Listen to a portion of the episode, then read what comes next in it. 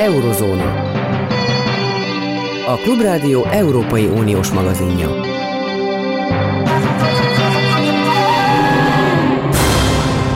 Jó, jó napot kívánok, Zentai Péter vagyok. Pártállástól függetlenül hazánkban ö, nagyon sok a világpolitikával foglalkozó ember értetlenül áll, és halkan, hangosan tűnődik azon, hogy miért van az, hogy a mi kormányunk hivatalosan kazak ügyben nem a forradalom mellett, hanem a forradalom elnyomói. A korruptnak leírt és megalapozottan elnyomónak nevezett rendszer urai mellett fejezte ki szolidaritását. Hetyei András, a Nemzeti Közszolgálati Egyetem docense a vendég. Jó napot kívánok! Jó napot kívánok! Ön is értetlenül állt, mikor ezt hallotta, olvasta, vagy meg tudja nekünk magyarázni, mi lehet a dolgok mögött? Hát ugyanolyan kevéssé uh, tudom pontosan megmondani, hogy Kazaksztánban az elmúlt, elmúlt két-három hétben mi történt, mint gyakorlatilag majdnem mindenki, tehát pontos információkkal azt hiszem csak a helybeliek és nagyon kevesen mások rendelkezhetnek. Én inkább öm, azt tudnám elmondani, hogy, hogy a, a magyar reakció hátterében, ami, ami hát lehet pontos vagy pontatlan, ennek a hátterében mi állhat. Mondom még egyszer, azt gondolnám, hogy a magyar, nem tudom, döntéshozóink információi bár biztos bőségesebbek, mint a mieink, de nem hinném, hogy bárki átlátná és tudná, hogy ott mi történt. Én azt gondolom, hogy egy, egy bizonyos tendenciára lehet felfűzni ezt a magyar reakciót is, és még oly sok meglepő magyar külpolitikai lépést az elmúlt néhány évben.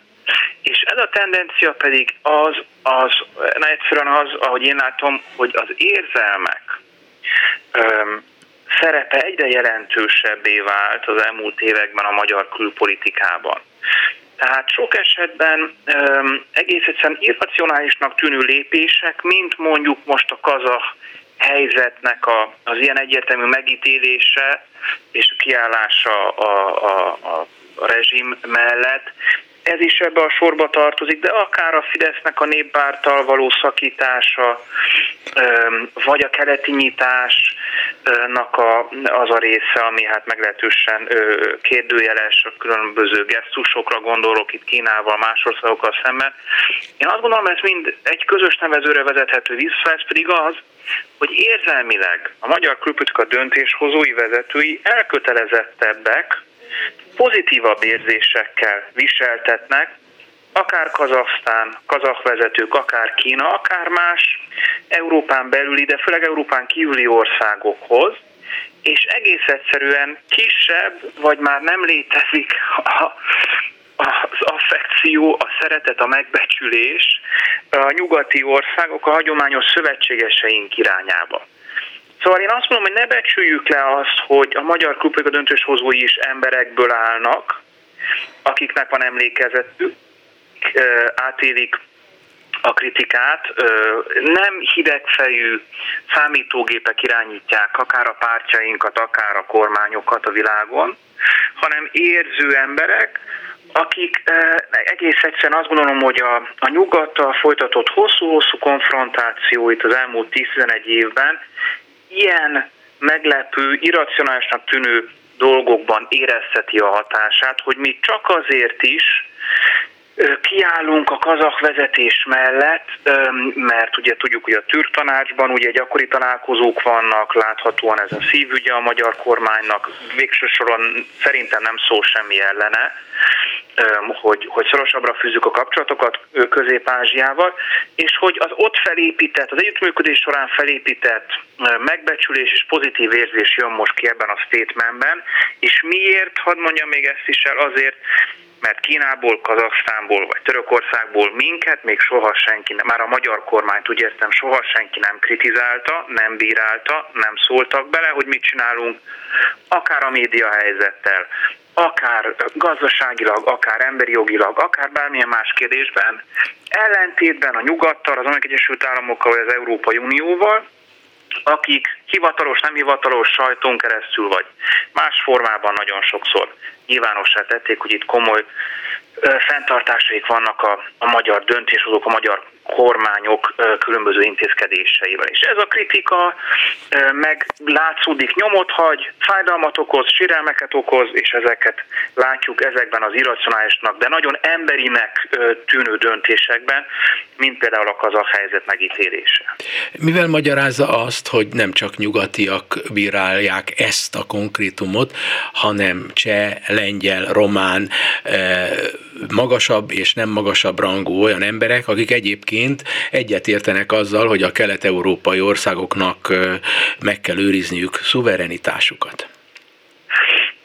Nem, ne, nem tudom, tehát nem vagyok benne biztos, hogy mindegyik kritikát olvastam, amit ön említ a, a, a cseheknél, ugye a, a parlament elnöke, ha jól emlékszem, kritizált ezt a magyar kiállást.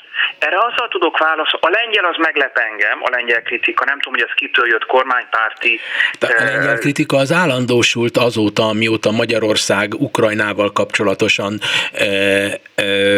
az oroszok oldalán van. Hát ez érthető, ugyancsak érzelmi alapon is, de racionális alapon is, mert azért vannak alapértékei a nyugatihoz tartozásnak, még akkor is, hogy a szuverének vagyunk. Tehát nincs még egy olyan Európai Uniós ország, Görögországtól kezdve, Törökország sem mondta ki, hogy ő a kazak oldalán van. Tehát itt tulajdonképpen egy egyedülálló és vízválasztó jelentőségű nyilatkozatról van szó, mert ilyesfajta szakítás az, azzal az értékvilággal, amelyhez hivatalosan tartozunk, és amely finanszírozza a magyar kormányt is, így vagy úgy, de Magyarországot mindenképpen az elmúlt 11 évben, azzal ez egy, ez egy drámai mértékű szakítás. Én azért annyiban látom ezt másként, hogy ez a szakítás érzelmi síkon legalábbis, de egész konkrétan is már sokkal korábban megtörtént. Tehát ha csak azt veszem, hogy az elmúlt mondjuk öt évben hányszor vétózott Magyarország különböző EU-s határozatokat, állásfoglalásokat, akkor azt gondolom, hogy a mostani kazak ügyben, tehát magyar kiállás egyáltalán nem ló ki a sorból, és nem egy novum, a Rubikon nem most léptük át, hanem már számos alkalommal jóval korábban. De talán ez részletkérdés, de alapvetően ezt én is így látom, hogy érzelmileg talán úgy is fogalmazhatnék, hogy elkötöttük magunkat a nyugattól. A válaszom azonban az lenne, hogy számunkra, vagy hát a magyar külpolitika vezetői számára szerintem érzelmileg Csehország is a nyugat része, és Románia is a nyugat része, ugyanis ma Magyarország, én azt látom a különböző nyilatkozatokból, sajtócikkekből és egyebekből igazából érzelmileg egyetlen országgal érzünk még szoros kapcsolatot, és vannak pozitív érzéseink, ez pedig Lengyelország. Ott nyilvánvalóan az orosz szál egy olyan ügy, amiben, vagy gyakorlatilag talán csak az egyedüli ügy, amiben a két ország köz különbség van, ezért lepett meg ez a lengyel kritika, de végsősorban az ukrán történet fényében ez érthető. Azt gondolom, hogy tehát Csehország, Románia, vagy bárki más, aki kritizálja ezt a magyar kiállást, vagy a korábbit, tudjuk, hogy Szlovákia sem repes az örömtől, néha amikor uniós szintéren Magyarország kitáncol a sorból. Ezek az országok tehát már azt gondolom, hogy a mostani vezetőségük alatt, a mostani kormányai kormányaik alatt ugyanúgy a nyugathoz tartoznak, mint Németország vagy az Amerikai Egyesült Államok. A magyar döntéshozók érzelmi térképén. Nem a racionalitást mondom, a racionalitás hogy hadd hivatkozok itt egy fontos dokumentumot, amit senki sem ismer, az a Nemzeti Biztonsági Stratégiánkban olvasható, amelyet egy évvel ezelőtt adott ki, lassan már picit régebb óta a magyar vezetés, és az egy aránylag rövid dokumentum, az interneten megtalálható ez a Nemzeti Biztonsági Stratégia, abban feketén-fehéren le vannak írva racionálisan a magyar külpolitika alapvető ért érdekei, értékei, és ezek teljesen egyértelműen kiállnak a NATO és az Európai Unió mellett. De ez a racionális megközelítés, és hát azok a kilengések ezzel össze nem egyeztethető dolgok, amiket látunk, azokra én azt gondolom, hogy nem elsősorban a racionális érdekek adják a magyarázatot, bár biztos, hogy nem tudom, a kazah sok, sokat nem tudom, én nekünk érdekünk, hogy a mostani kazak vezetés fennmaradjon, mert kereskedünk velük, meg lehetnek befektetéseink veszélybe, meg nem tudom, lehet mindenféle racionális érveket is mondani, hogy miért állunk ki a kazahok mellett, de szerintem ez sokkal inkább egy érzelmi kérdés a magyar külpolitika vezetői számára. Ön el sem tudja képzelni, e, egyébként nagyon fontos, amit ön mond, mert nagyon kevesen merik kimondani, hogy igenis emberek, érzelemmel telített emberek. Más kérdés, hogy magyar embereknek az a többsége, aki megélte a rendszerváltást és ismerte a Fideszt, az a Fidesz, amelyik hatalomra jutott később, de akkor még ellenzéki erő volt, és a rendszerváltásban irányt mutató szerepet játszott, az egy totálisan. Tehát nem lehet szavakat találni a magyar nyelven, amelyel ki lehetne fejezni, hogy mennyire annak az ellentéte volt, mint ami most, és azok az emberek, akik ma kimondják ezt a kazah barát szöveget, azok mit képviseltek, sőt, még 2002-ben is miket képviseltek, ami emléksz, csak emlékeztetni szeretnék, hogy azt mondotta Orbán Viktor az American Enterprise Institute-ban az én fülem hallatára jelenlétemben, Vigyázzon Amerika, a világ legnagyobb veszélye nem a terrorizmus, hanem a terrorizmus mögött álló új orosz elnök. Úgy hívják, hogy Vladimir Putyin és a többiek ottan hallgattak, mert akkor nekik Putyin szövetségesük volt. Na, ez mindössze 19 évvel ezelőtt volt.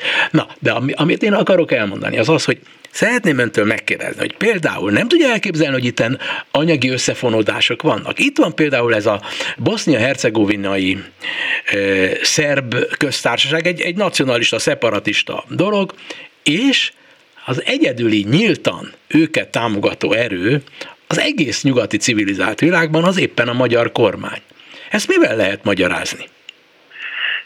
Hát ez megint egy, ha ezt tudnám. Ezt érzelmileg el tudja képzelni nekem, hogy annyira szerelmesek vagyunk a szerbekkel, annyira fantasztikusak nekünk a szerbek, hogy, hogy miközben az én felnőtt koromban, ha szerb-horvát konfliktus volt, akkor a mi szívünk a római katolikus horvátok mellett volt mindig, és a szerbek, kutya Szerbia körülbelül ezen a szinten voltak. Igen, de hadd had utaljak, nagyon fontos dolgot mondott, hogy 30 évvel ezelőtt milyen más volt a Fidesz. Na most, ha, ha elfogadjuk, hogy a döntéshozóink ugyanúgy érző emberek, akikben a sértés, a fájdalom nyomot hagy, de akár persze az öröm meg a boldogság is, akkor nem szabad elfelejtenünk, hogy az elmúlt 31 évben Orbán Viktor és a, a Fidesz egy hihetetlen hosszú, hát 31 év azért borzasztó nagy idő, hihetetlen hosszú érzelmi utazáson, de majd nem hullámvas utazáson ment végig. Tehát azt várni, hogy ők, nem tudom, hasonlóképpen vagy majd, hogy nem ugyanúgy érezzenek most, mint 1991-ben vagy 2001-ben, azt szerintem azért egy picit idegen az emberi lét, az ember általános működésétől. Tehát én azt szeretném hangsúlyozni, hogy egy nagyon nagy, én mindig ezt úgy képzelem, egy borzasztó nagy hátizsák van, különösen Orbán Viktor hátán, ami napról napra súlyosodik, és benne van az a, a kritikák, a méltatlan támadások, a fájdalom, a siker, a kudarc, a, a személyes kapcsolatok az európai vezetőkkel. És én De azt gondolom, hogy ahogy az ember... Kit érdekel a magyar népnek a jövője szemszögéből, hogy mit érez, hogy milyen fájdalmai vannak? Ez egy teljesen közömbös technikai részletkérdés. Hát a magyar hazának a, az érdeke eddig nem volt kérdés az, amit a nemzetstratégiai tervben, amiről ön beszélt, benne foglaltatik. Hát abban nem fér bele egy kazak diktatúrának egy elnyomó rendszernek a, a, a támogatása. Nem fér bele az, hogy, hogy a szomszédunkban segítjük a szeparatizmust, a, a, a destabilizálódását az egykori Jugoszlávia különböző tagállamainak. Hát ez, ez, ez nem lehet józanész, ez, ez, ez igenis kell józanésszel felfognunk. Hát mi, mi, nem tud, mi, mi sorstalanok vagyunk ebben, az, mi ön is, meg én is. Nem tudunk ebbe beleszólni. Azt csinálnak, amit ők éreznek, vagy ami, a, ami, ami valamilyen speciális kapcsolataik. Hát ezt nem lehet szó nélkül hagyni. Na most az attól még, hogy, hogy ezek az érzések benne vannak ebben a hátizsákban, attól még azért arra fontos felhívni a figyelmet, hogy, hogy e, ezekből az érzésekből gyártunk ön is, én is, és Orbán Viktor is ezekből gyártunk racionális dolgokat. Tehát nincs egy olyan különválasztás, hogy vannak a józan racionális dolgok, meg vannak a buta, nem tudom, kiszámíthatatlanságra sarkaló érzelmek. Mindannyiunkban ez ugyanannak az éremnek a két része. Tehát azt várni Orbán Viktor, hogy tegye félre az érzéseit, és teljesen racionálisan a nemzeti érdek mentén, objektív érdekek alapján politizáljon, ez egy teljesen embertől idegen De hát ezt nem mondhatja komolyan, hogy ez egy embertől idegen. Hát nem mondja azt, hogy ön nem tudom hány éves, hogy nem úgy gondolkodott életében, hogy a magyar hazának inkább a nyugathoz kell tartozni. Hát ez volt Orbán Viktornak mindig is a véleménye. Hát ez nem lehetséges, hogy ezt érzelmi alapon. Ennek lehetnek anyagi érdekei, amelyekben ön nem osztozik, én sem osztozom. De ezt a dolgot nem lehet érzelmileg abszolutizálva elmondani. Hát mi, mi, milyen alapon hát, vagyunk ne, mi orosz? Hogy ne, hát úgy elmondom. Azért én vagyok én töretlen hív a nyugati orientációnak, mert van egy hihetetlen erős érzelmi alapja ennek, én akkor voltam 7 éves, amikor a berlini fal lehullott, és itt Magyarországon megtörténtek a változások. És én mind a mai napig számomra ez a meghatározó pillanat politikailag, emlékszem kicsi gyerekként, hogy látom a Ceausescu-t, ahogy nagyon lőve fekszik, Igen. és biztos, hogy önnek is vannak ugyanolyan, ugyanilyen mély érzései a Kádár rendszere kapcsolatban, a rendszerváltásunkkal, a fal leomlásával, a keletnémet menekültekkel.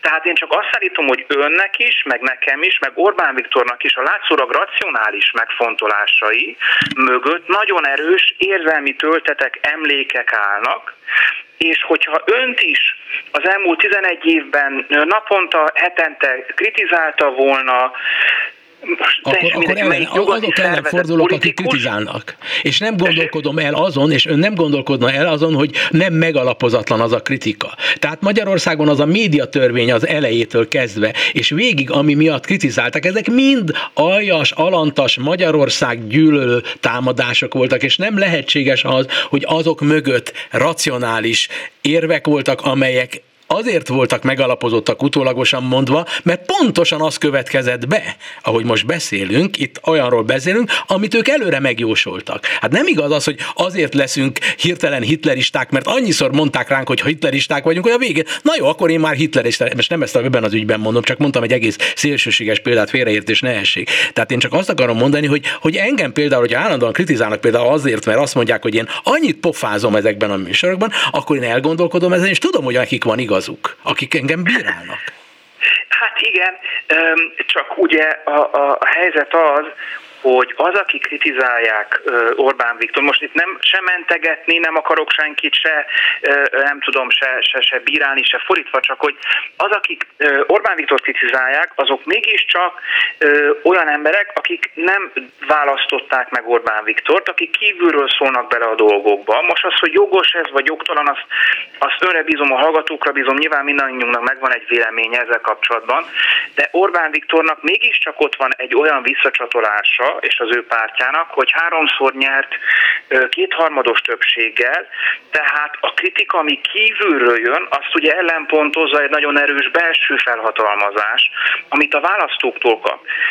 Úgyhogy én azt gondolom, hogy hogy innen már egy nagyon pozitív érzelmi töltés érkezik, amit meg lehet úgy értelmezni, hogy felhatalmazás a magyar külpolitika kelettel való barátkozós oldalának a, az erősítése érdekében. Értem. Értem, úgy, ez teljesen úgy, világos. Tehát én nagyon örülök annak, hogy ezeket az érzelmi oldalait a, a dolognak bemutattam, mert erről senki még ebben a műsorban nem beszélt, én nekem sem jutott eszembe, és nagyon fontos. Tehát én, én örülök ennek, csak az a baj, hogy most már itt van jó járt úr a, az Oroszország Ukrajna szakértő, és ővele is beszélgetnem kell. Nem haragszik, hogy ennyire heveskedtem? Nem, nem, nem, nagyon örülök, és, és hát ha folytatjuk, hát ha hát Biztos, hogy folytatjuk, mert nagyon érdekes, amiket elmondott. Tehát Hetyei András, a Nemzeti Közszolgálat Egyetem docense volt a, az első vendég, és most, ahogy már jeleztem, jó járt Krisztián, Oroszország, Ukrajna volt Szovjetunió szakértő van a, a vonalban. Jó napot kívánok! Jó napot kívánok!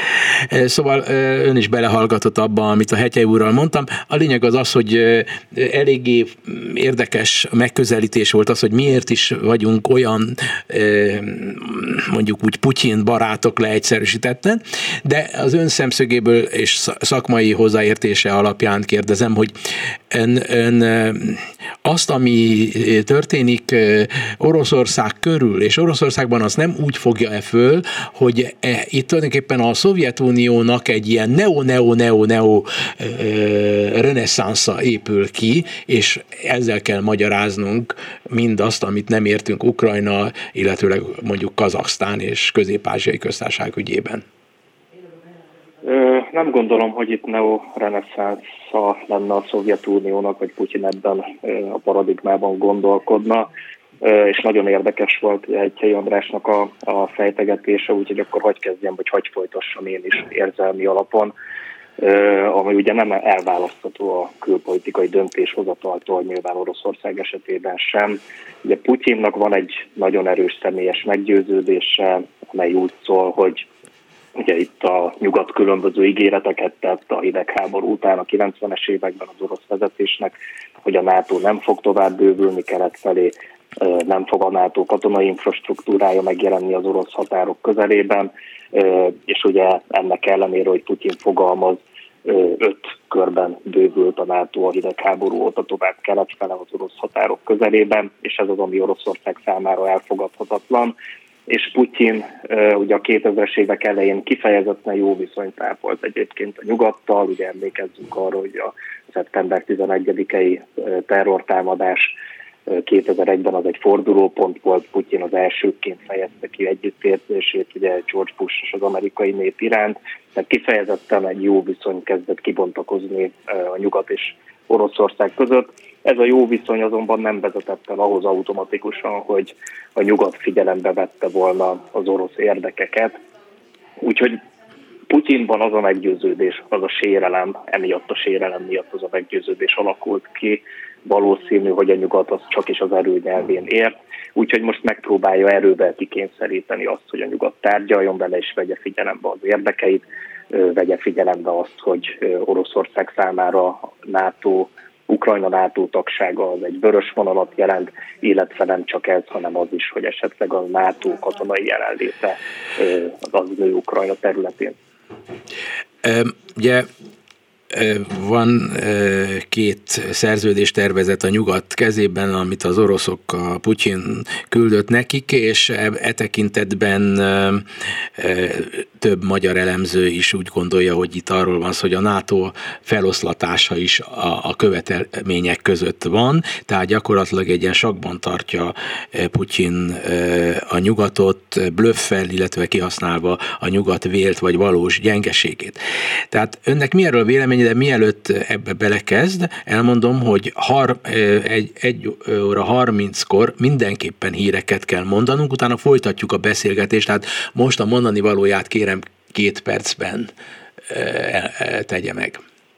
Hát a rövid válasz erre azt, hogy szerintem a világon senki se tudja, hogy mi valójában az orosz cél. Ugye a tárgyalások részben erről szóltak, hogy az amerikai fél a tárgyalások előtt már jelezte, hogy ez egy részükről egy tapogatózó, tájékozódó jellegű tárgyalás lesz. Egyáltalán szeretnének világosan látni azzal kapcsolatban, hogy itt az orosz fél jó hiszemű, tényleges érdemi tárgyalásokat akar folytatni ezekről a biztonsági tervezetekről, vagy egyszerűen arról van szó, hogy itt Oroszország ezt miután ugye október óta folyamatosan növeli az orosz katonai jelenlétet az ukrán határ közelében, ez egyfajta elterelés, és valójában a döntés már megszületett a Kremben arról, hogy megtámadják mindenképp Ukrajnát.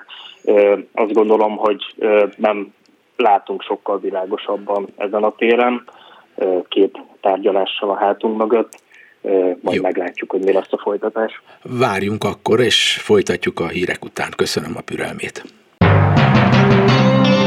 Eurozóna.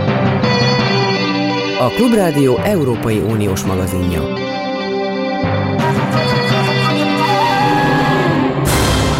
Bolyárt Krisztián, Oroszország, Ukrajna tematikában szakértőnk. Köszönöm, hogy türelmet gyakorolt, és most azt, azt szeretném megkérdezni, hogy ön ismerve mind az orosz, mind az ukrán viszonyokat, látjuk, hogy valóban a főnökök, az igazi líderek, azok, akik eldöntik országuk sorsát a rövid távon. Ma már nem lehet arról beszélni, hogy ezekben az országokban a népnek különösebb beleszólása van abba, hogy mi legyen a saját sorsa.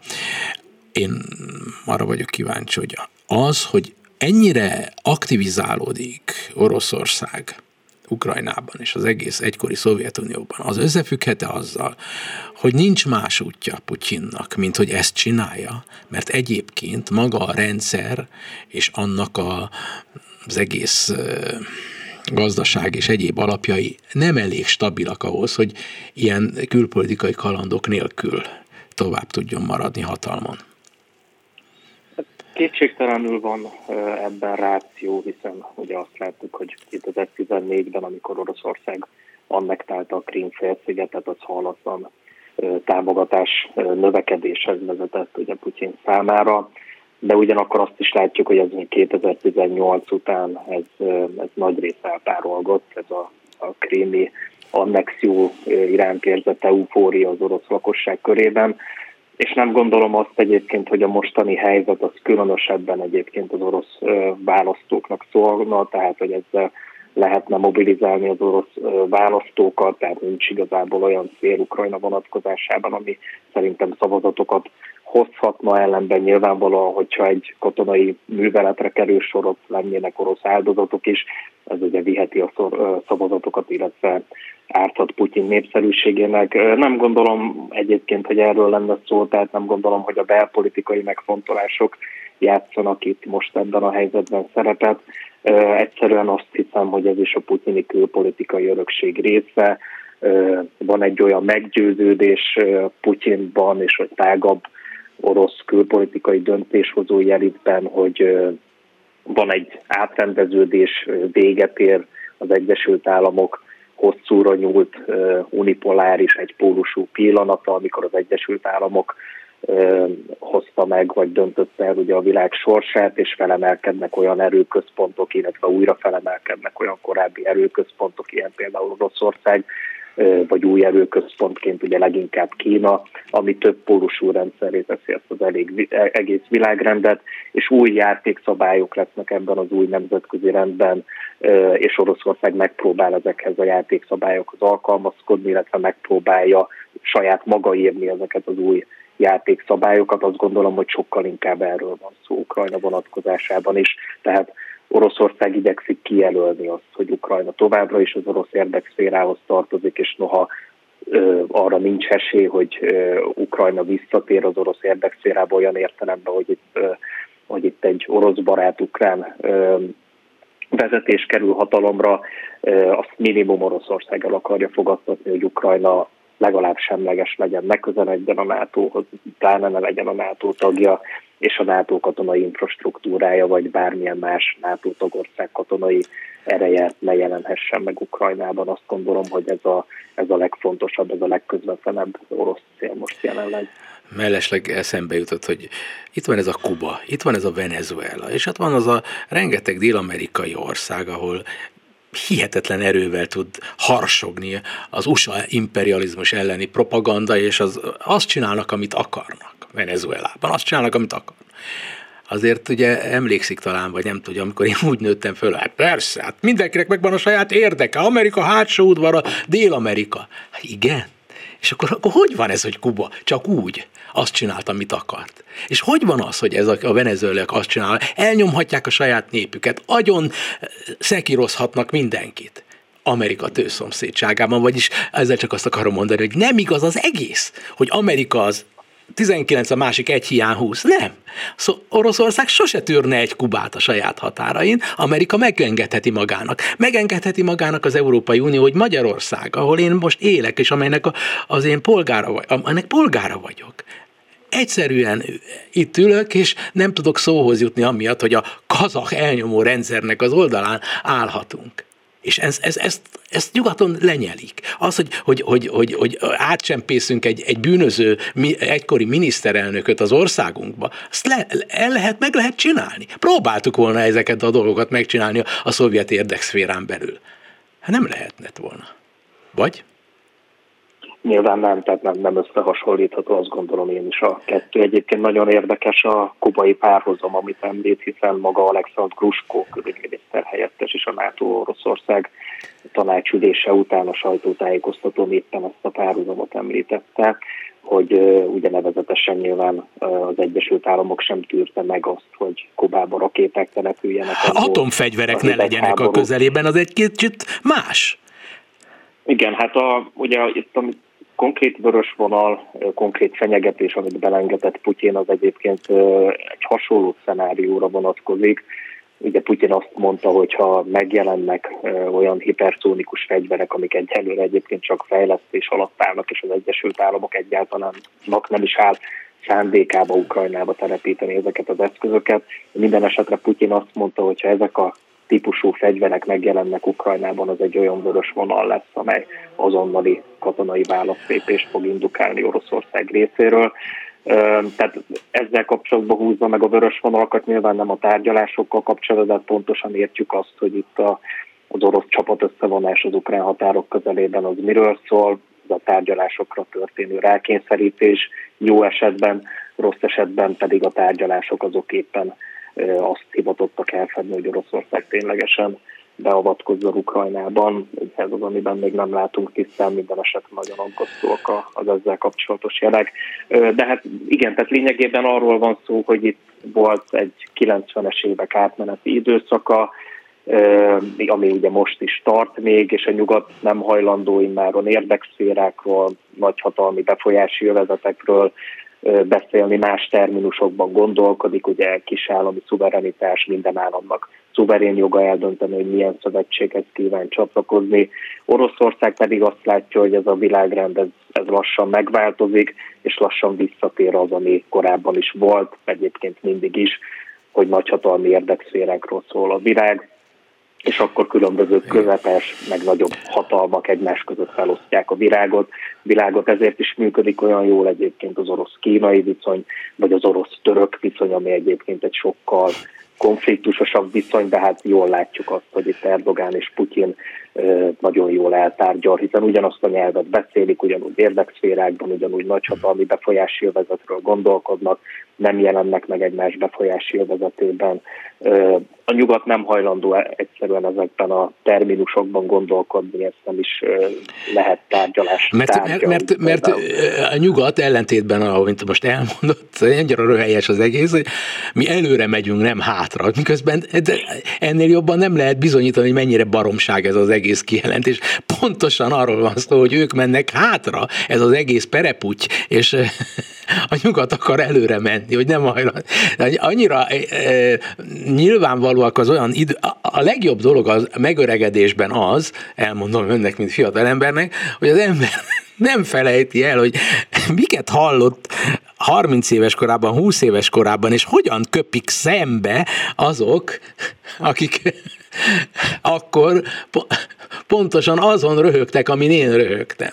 És most ők vannak hatalmon, és ezt megcsinálják. Egyébként egyetlen egy kérdés, rövid kérdés. Mondja, az, az, az orosz médiában megkapja a kellő alázatot, respektet a magyar magatartás Oroszországgal, Ukrajnával és Kazaksztánnal kapcsolatosan?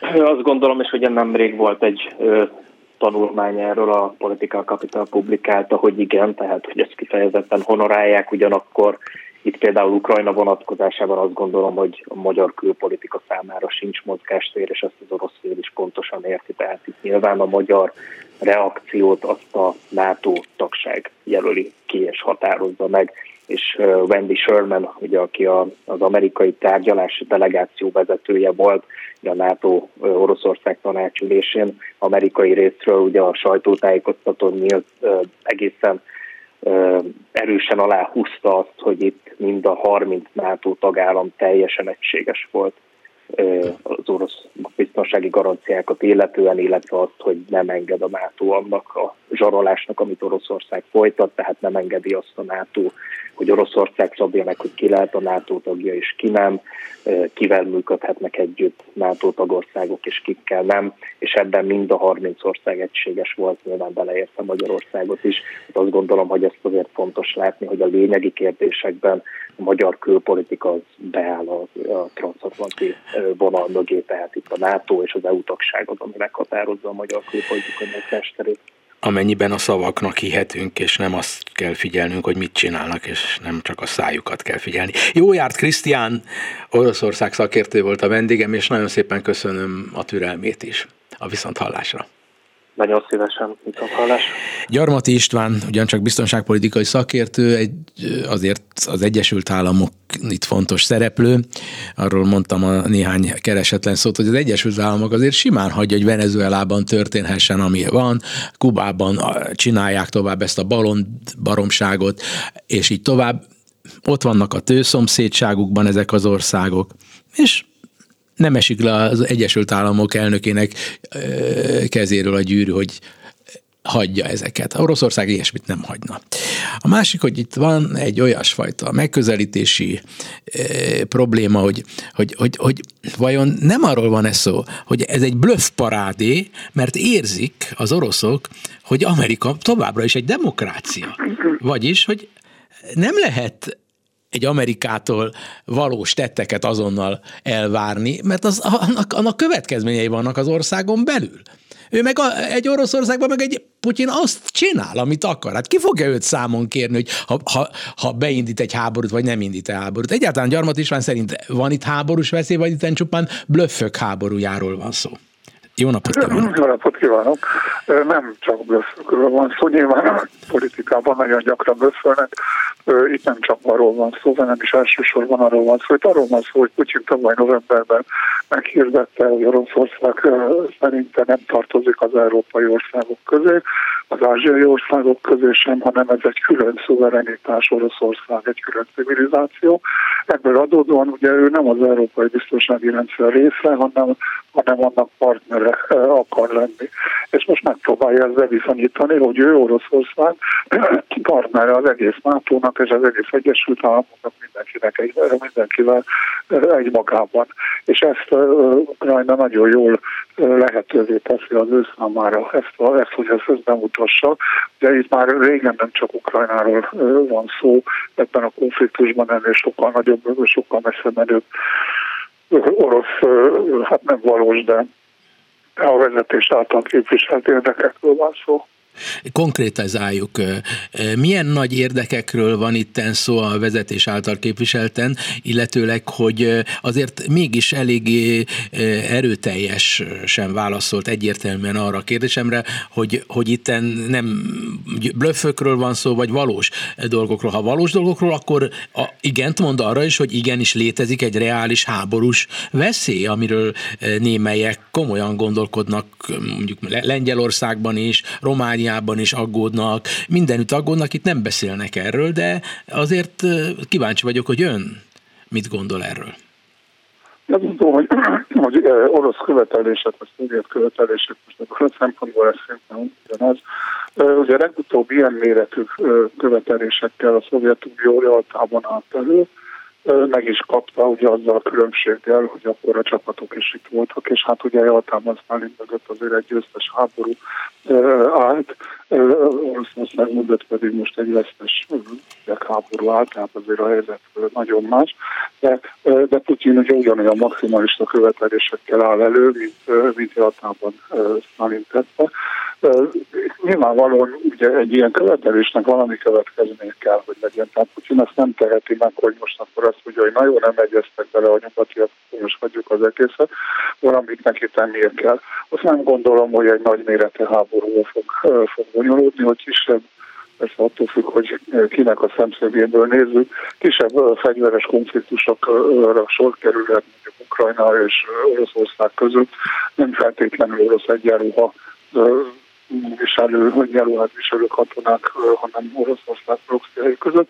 Ezt nagyon is elképzelhetőnek tartom, de leginkább én azt a szenáriót tartom elképzelhetőnek, hogy azt mondja Putyin, hogy én mindent megpróbáltam. Nyugatiakkal nem lehet megállapodni, ezért most mindent megteszek, ami nem háborús lépés, annak érdekében, hogy Oroszország biztonságát garantáljam új fegyverek telepítése, nagy hadgyakorlatok, tehát egy csomó olyan, olyan dolgot lehet tenni, ami nagyon zavarja a nyugatot.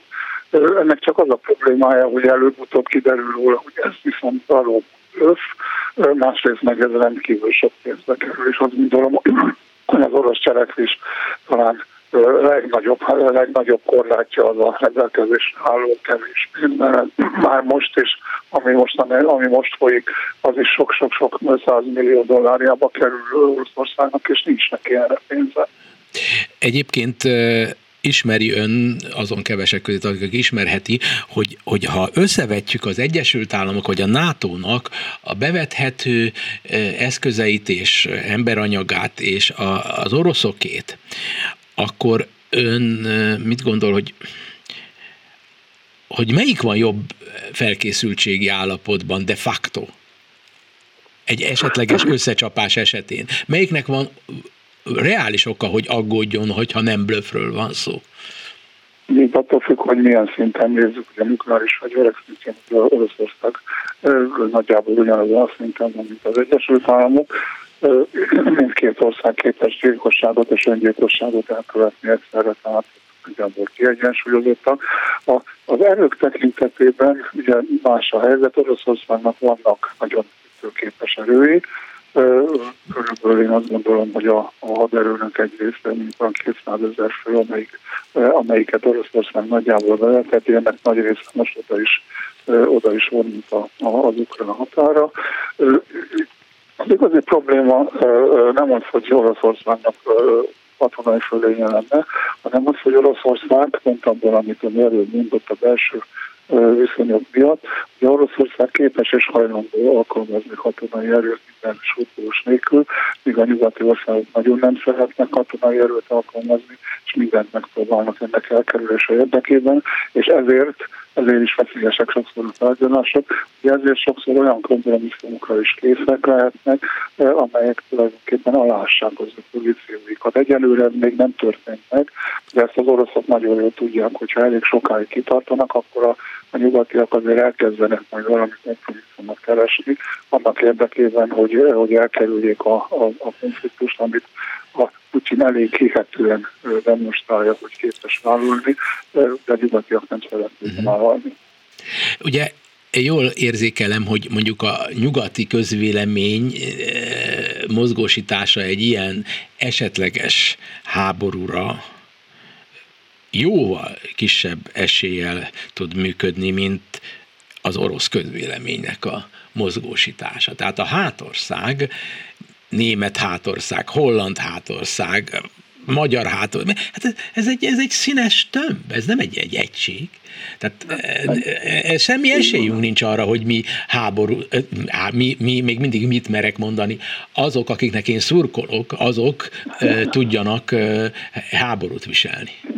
Ez azért nem, nem teljesen így van, de megnézzük a második világháború előtt is nagyon hasonló volt a helyzet, és viszonylag gyorsan megváltozott. Persze a második világháborúban politikus óriások szerepeltek a, a nyugat oldalán, és azért ezt most hát elég nehéz lenne megtalálni, de, de valószínűleg azért a hull elpattan, hogyha ha túlfeszíti, ezt persze ő is tudja, és valószínűleg nem fogja megpróbálni. De igaza van, ugye ha, visszaemlékezzük meg, most is vannak ilyen, ilyen, ilyen kérdések, hogy feláldozzuk-e Boston Kievért.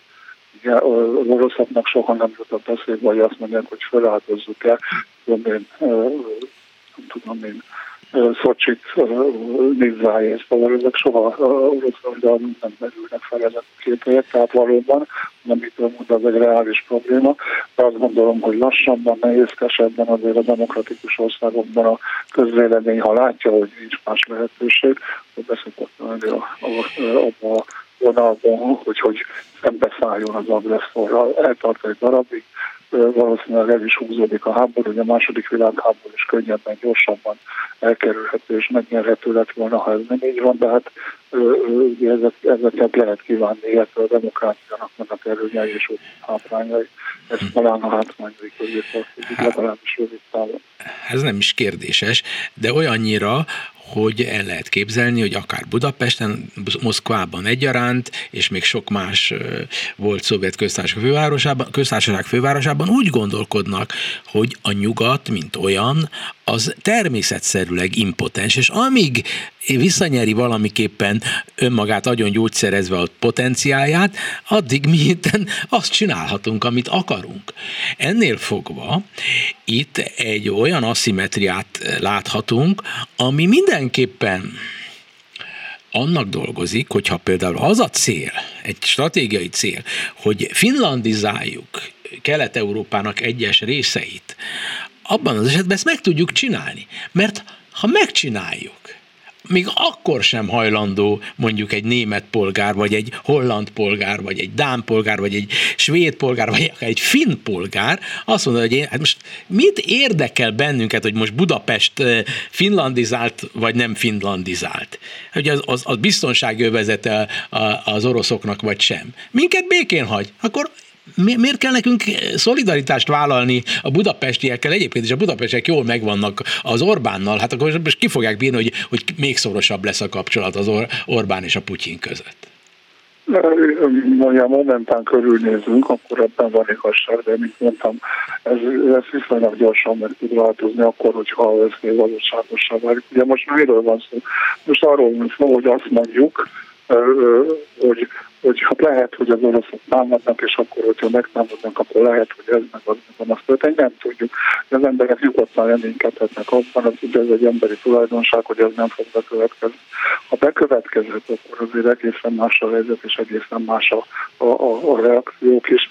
Ugye még egyszer a, a második világháború előtti időszakot idézném föl, ahol nagyon nem volt kedve nyugatnak az akkori nyugatnak háborúzni, és mégis elkényszerült. Egy jó idő eltelt, és nagyon sok veszteséget okozott az, hogy, hogy ez sokáig tartott. Ugye meg lehetett volna már a, a Rajnavidék megszállásakor, Csehszlovákia megszállásakor, Ausztria megszállásakor, tehát meg lehetett volna állítani Hitler, valószínűleg már korábban is, de hát amit mondtam, a demokráciának ez a hátmány lassabban működik, ezért működnek ezek a, a, a reflexeik. Mindent egybevetve, beleértve azt, hogy azért minden társadalom öregszik, de a keleti társadalmak, különösen Oroszország társadalma nagyon öregszik. És most van egy olyan pillanat, amikor a nyugat egyfajta ilyen önmagát is egy ilyen válságosnak látszó periódusban gondolja, és egyre nyilvánvalóbb, hogy nagyon színessé válik technológiai okoknál fogva a, a nyugati világ. Tehát most van itt a történelmi pillanat, ha én belegondolok, hogy igenis blöffökkel, információs háborúkkal, stb. nyomni, támadni, offenzívába lendülni, és ugye az én számomra az a izgalmas kérdés, és ez az utolsó kérdésem, hogy ön számára is az, hogy, hogy ki fogja a mostani állapotában bírni a nyugati világ, hogy sokkal több provokáció várható keletről. Én úgy gondolom, hogy valóban az orosz vezetés Moszkvában nagyon ö, jelentős mértékben így gondolkodik, de ö, egy dolgot az oroszok eltévesztenek, és nem először, ö, hogy hogy tulajdonképpen az, az orosz ellenesség időzőben, amit a orosz ellenességet tartanak, tehát az, hogy, a, hogy, hogy uh, Ukrajnától végig Európán, ugye az emberek általában azért tartanak a, az részvesztőtől. Ugye ez annak az alapvetően annak a következménye, hogy hosszú évtizedeken vagy évszámokon keresztül ez az orosz veszély számukra kézzelfogható veszély volt. És ebből adódóan, hogyha ez, az orosz veszély növekszik, láthatóban válik, mint ahogy most ugye az orosz lépések nyomán ez történik, ugye ez erősíti ezt a kvázi félelmet az európai országokban, és tulajdonképpen összevácsolja őket. Tessék megnézni Ukrajnát, hogy 25 évvel ezelőtt Ukrajna egy szélsőségesen megosztott társadalomban. Ez a folyamatos orosz fenyegetés és nyomás, ez kialakította az, az, az ukrán nemzetet tulajdonképpen. És hát ez ennél rosszabban magának Oroszország nem is tehetett volna az elmúlt években, csak ugye nem veszik észre, hogy ez a fenyegetés, ez, ez, ez hosszabb távon rendkívül kontraproduktív, és én azt gondolom, meg fog történni. Most is elértek olyan a Oroszország ezekkel a, a hihetetlenül provokatív követeléseivel, amikor a, a nyugat azt mondja már, hogy eddig és ne tovább is és ki fogja bírni, én azt gondolom ezt a nyomást, mert hosszú idő, tehát ez nem fog egy-két hét alatt megoldódni. Évekről van szó, amíg kialakul Oroszország új Putin elképzelései szerint, ha, ha a új helyzete Európa és Ázsia között, és ezt Európa tudomásul veszi. Ugye nem vettük még tudomásul, továbbra is kétségbe esetlen azon küzdünk, hogy Olaszországot integráljuk az európai biztonsági rendszerbe, de ha egyszerűen nem akarják, akkor tudomásul kell venni, hogy valami mást kell tenni. Tehát nekünk is a koncepciónkat bizonyos mértékig változtatni kell. Gyarmat István biztonságpolitikai szakértő volt, köszönöm a közreműködését, és a hallgatóknak, viszont hallásra, a hallgatóknak köszönöm a figyelmet Budai Márton, Balogh Kármen és Bencsik Gyula nevében. A viszont hallásra. Önök a Klubrádió Európai Uniós magazinját hallották.